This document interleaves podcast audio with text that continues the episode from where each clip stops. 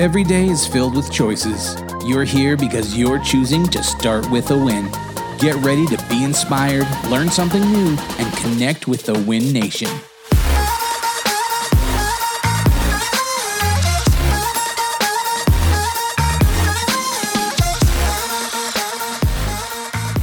And live from the National Association of Realtors 2019 Conference and Expo at the Remax booth. It's Adam Contos, CEO of Remax with Start With a Win. We are here with our amazing longtime friend and special guest, CEO of Buffini and Company, Dermot Buffini. How you doing, buddy? Good to see you, Adam. Nice to see you. Thanks for having me. It's been a little while since you and I have caught up, so we get to do it right exactly. here Yeah. at the expo and on Facebook Live. So shout out to everybody out there Hey on guys, Facebook. how are you? You are the CEO of the world's largest coaching company. Yep. How, how does that feel? Fantastic. You get to help people achieve greatness Yeah. and be better all the time. I mean, what what's the foundation for this? Let's take a step back. You immigrated here in 1999, right? I did. From Dublin? Yes, sir. Well, from London actually. I went to London. From, Oh, I went from uh, Dublin and I went to London, okay. and I was there for three and a half years, and I had my own business there. And a bit of background, you know, our, our family was in Ireland, painters and decorators. Right? I'm one of six, five boys, one girl, and so we grew up in business. So we always had a, a self-employed family, you know, feast or famine. There you go. And so I ended up going to London, and I was there for a couple of years. Brian started Buffini and Company after being a successful agent, and then he systemized what he did. People were really intrigued what he was doing, and they were like, "Hey, I, I align with that philosophy." So he started this business. And he was like, "You should come over and you should uh, work with me." And I said, "Well, I don't understand what you do. I don't know if it's going to work.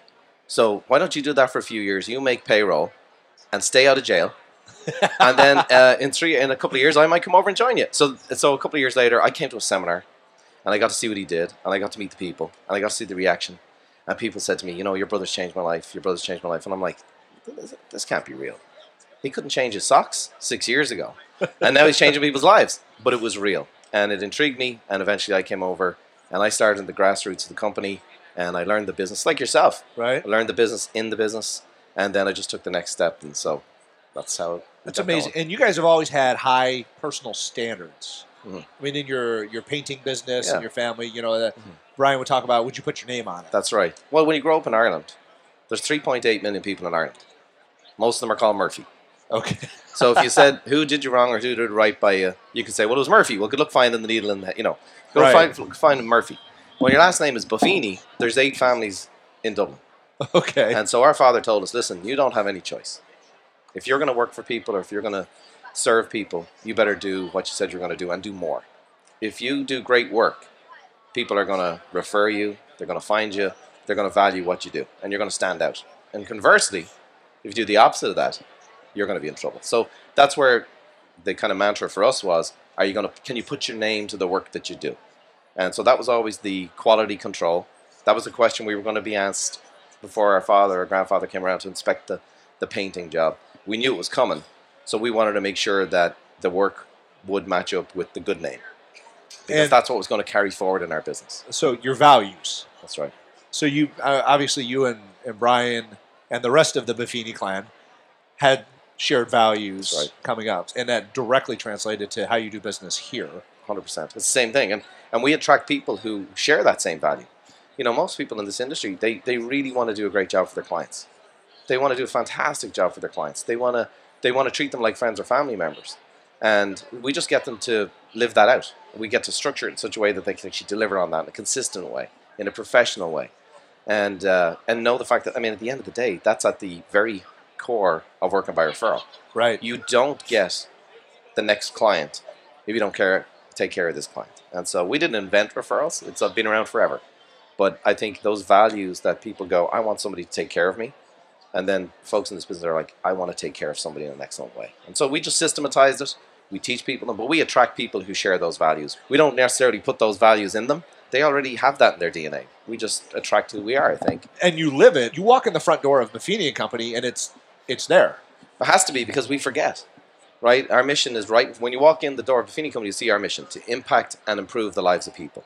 To impact people is the easy part. People go to a trade show, they go to a seminar, they get excited, they're like, woohoo, this is it. Life's good. They're never going to be the same again. The improving part is hard.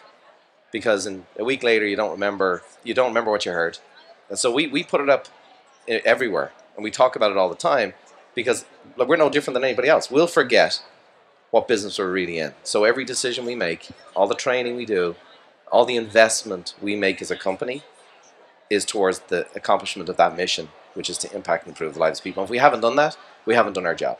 And if we haven't done that, then we shouldn't get referrals. We keep it right in front of our noses because we're no different than anybody else. And conversely, when you do it, when you live it, business happens. hundred percent. I mean, look, the thing about it is, is that you find somebody who's really great at what they do and they care about you, you can trust them. And the thing about the United States is the market's so big, it's so vast that you can be okay and make a living. But if you're really good and you really care, you'll have more business than you know what to do with. Because people, the value of finding somebody who cares about you and your family, and, and you know, look at the business that you guys are in. I mean, is there any higher calling than finding a great place and a great home for a family to live in, to have family over, to pray together, to do uh, create all those memories, calling people to a higher standard, and, and honestly, there's not that far to go between ordinary and amazing. It's just the consistency and the focus. I like. There's not that far to go between ordinary and amazing. No, I it's love not that. a long journey. Let's get back to you and Sure, your- let's your- talk about your- me.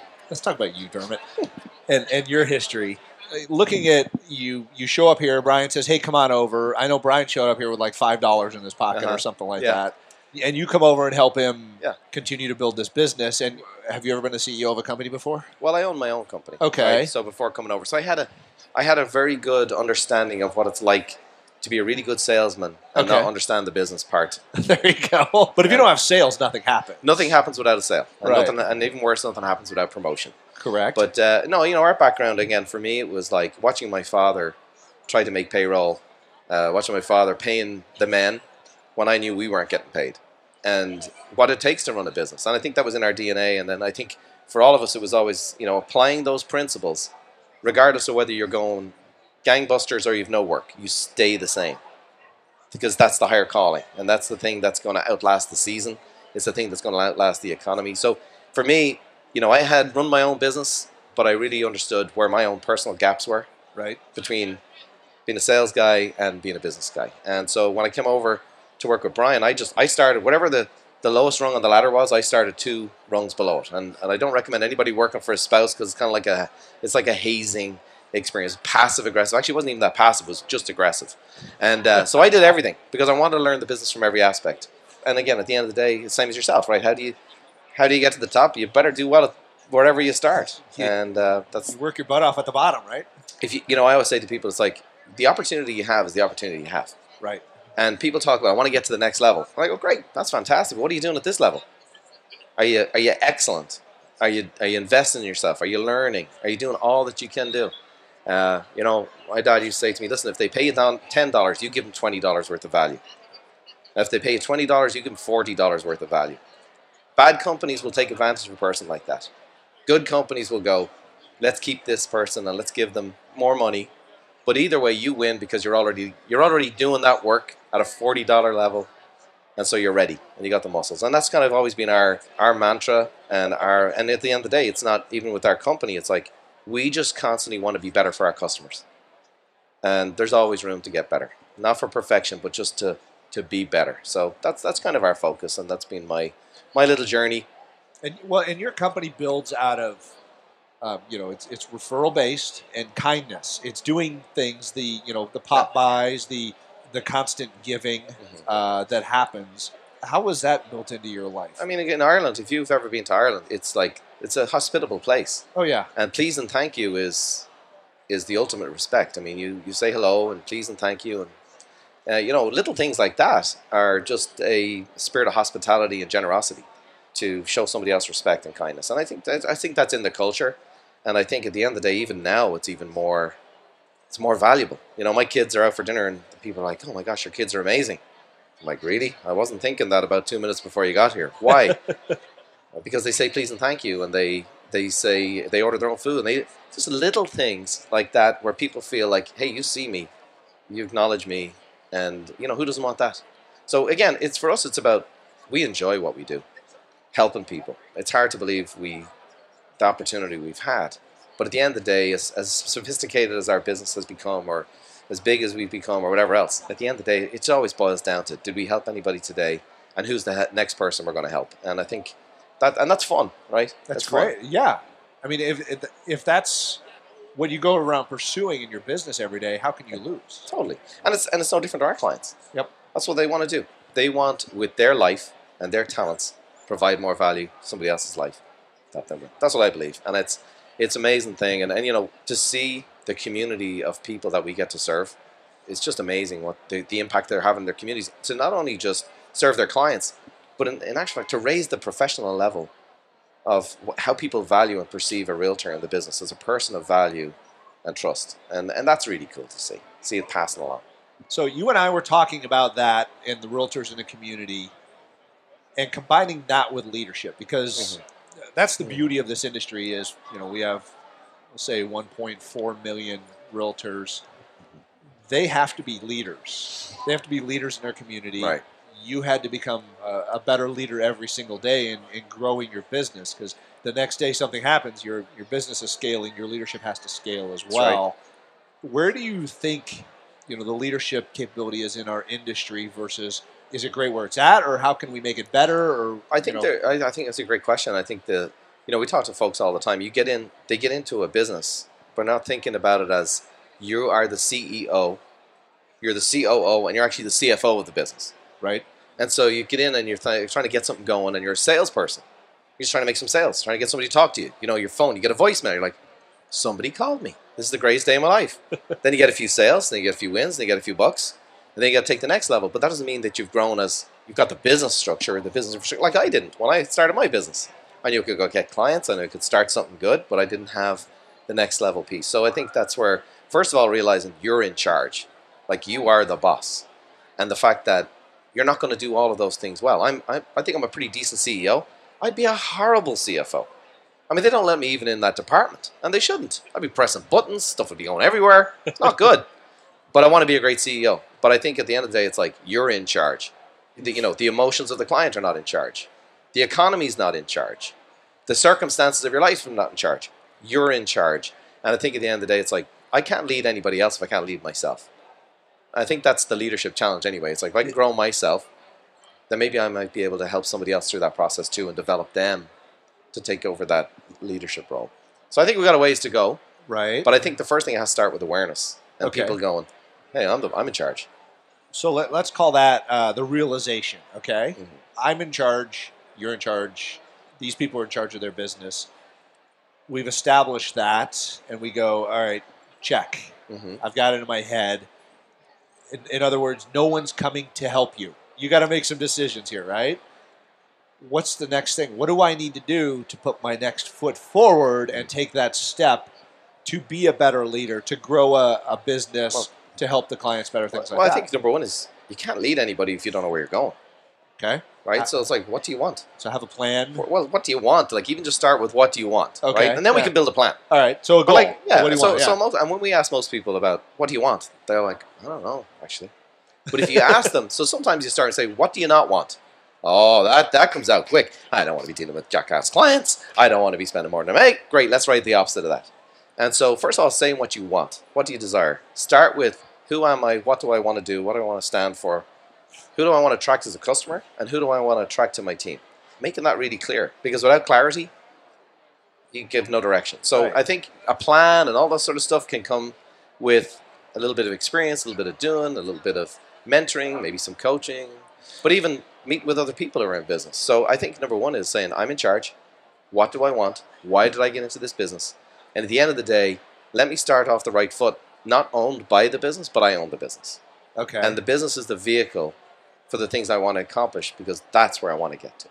And so I think, and I think it's it's just, uh, I don't know about you, but leadership's not always a very sexy thing right. because ultimately, at some point, you stop pointing the fingers out there, and all the fingers kind of go this direction. But I, like yourself, I, I kind of enjoy it. I feed off of that. I love that because once it starts going like this, we've got accountability. Well, And- it also gives people a chance to go. I don't have all the answers. right. You know, it's like you know the CEO. It's like people like, well, it's all on you. You know, you're the Braveheart character. it's like, no, I got a great team. Yep. They know more than I know, and they're really skilled in what they do. And it's like, I'm going to redistribute the responsibility and the opportunity and play my role and then trust them for what they do. Because the other side is the difference between taking charge and taking control. Okay. Taking charge is I'm going to take responsibility for the direction we're going. I want to play my role. I'm going to do my part. But taking control limits your opportunity because this is control. Nothing can come in and nothing gets out. Open it up like this and saying, here's what the vision is, here's what we're trying to do. Let's keep working towards impact and improving the lives of people. And how do you think we can do that better? And it just invites people into an environment that you just become a better leader because you got everybody in the game. And I think I see our clients do that with their customers. Sitting down saying, hey, listen, I want to do a great job for you in my, in my business.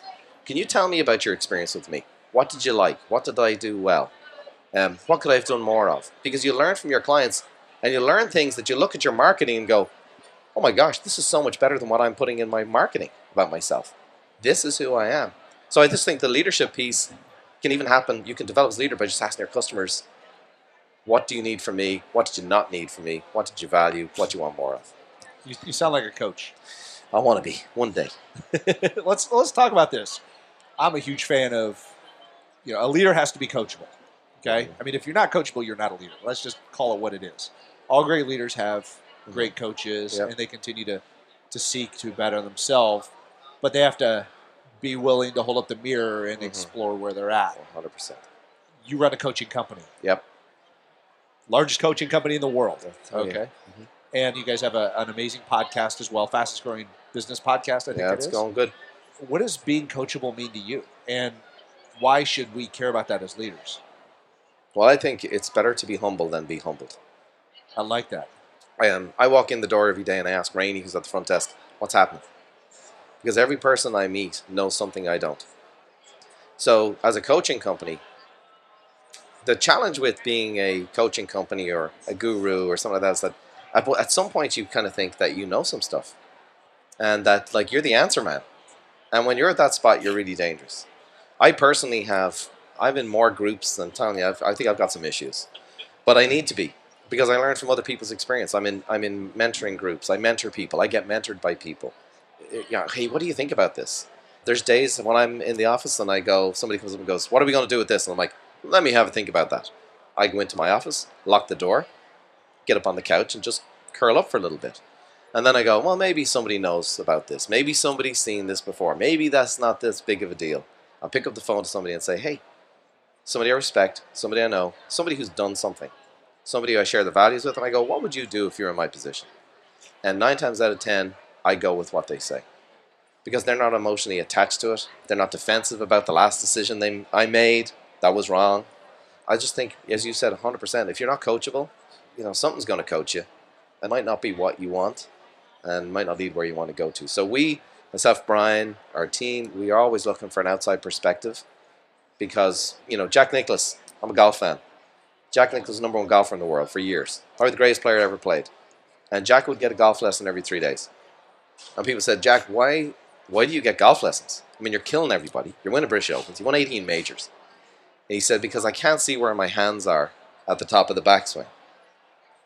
And what you think and how it feels, I can't see back here, but a coach can. And a couple of small adjustments make a huge difference. So we've learned from you guys. We've learned from Dave Liniger. We've learned from, there's so many people to learn from. It just makes us better. And we have to be coachable too if we're going to coach other people. i love that that's amazing on uh, start with a win my podcast which we're we're broadcasting live Yeah. right now a couple questions you have a favorite quote I have a couple. Okay. My mother is a quote machine.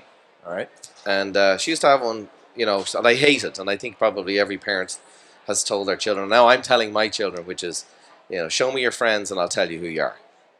I think it's true. Show Yeah. me your friends and I'll tell you who you are. That can work good and bad. And then uh, another great Irish philosopher, Conor McGregor, Deep Waters.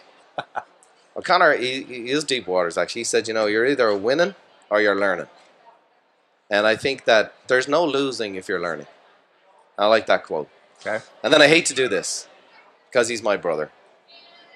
But he has a few quotes himself. And one of the things Brian has said, and I've heard him said over, which is just being yourself is good enough to be great. And I think that's true. I think if we can all just become a better version of who we are and really trust in the gifts and talents and abilities we maybe God's given us, I believe He has, that we can become great. So they're, they're three. But if you want more, call my mother. She's got a load of them. Dermot, how do you start your day with a win?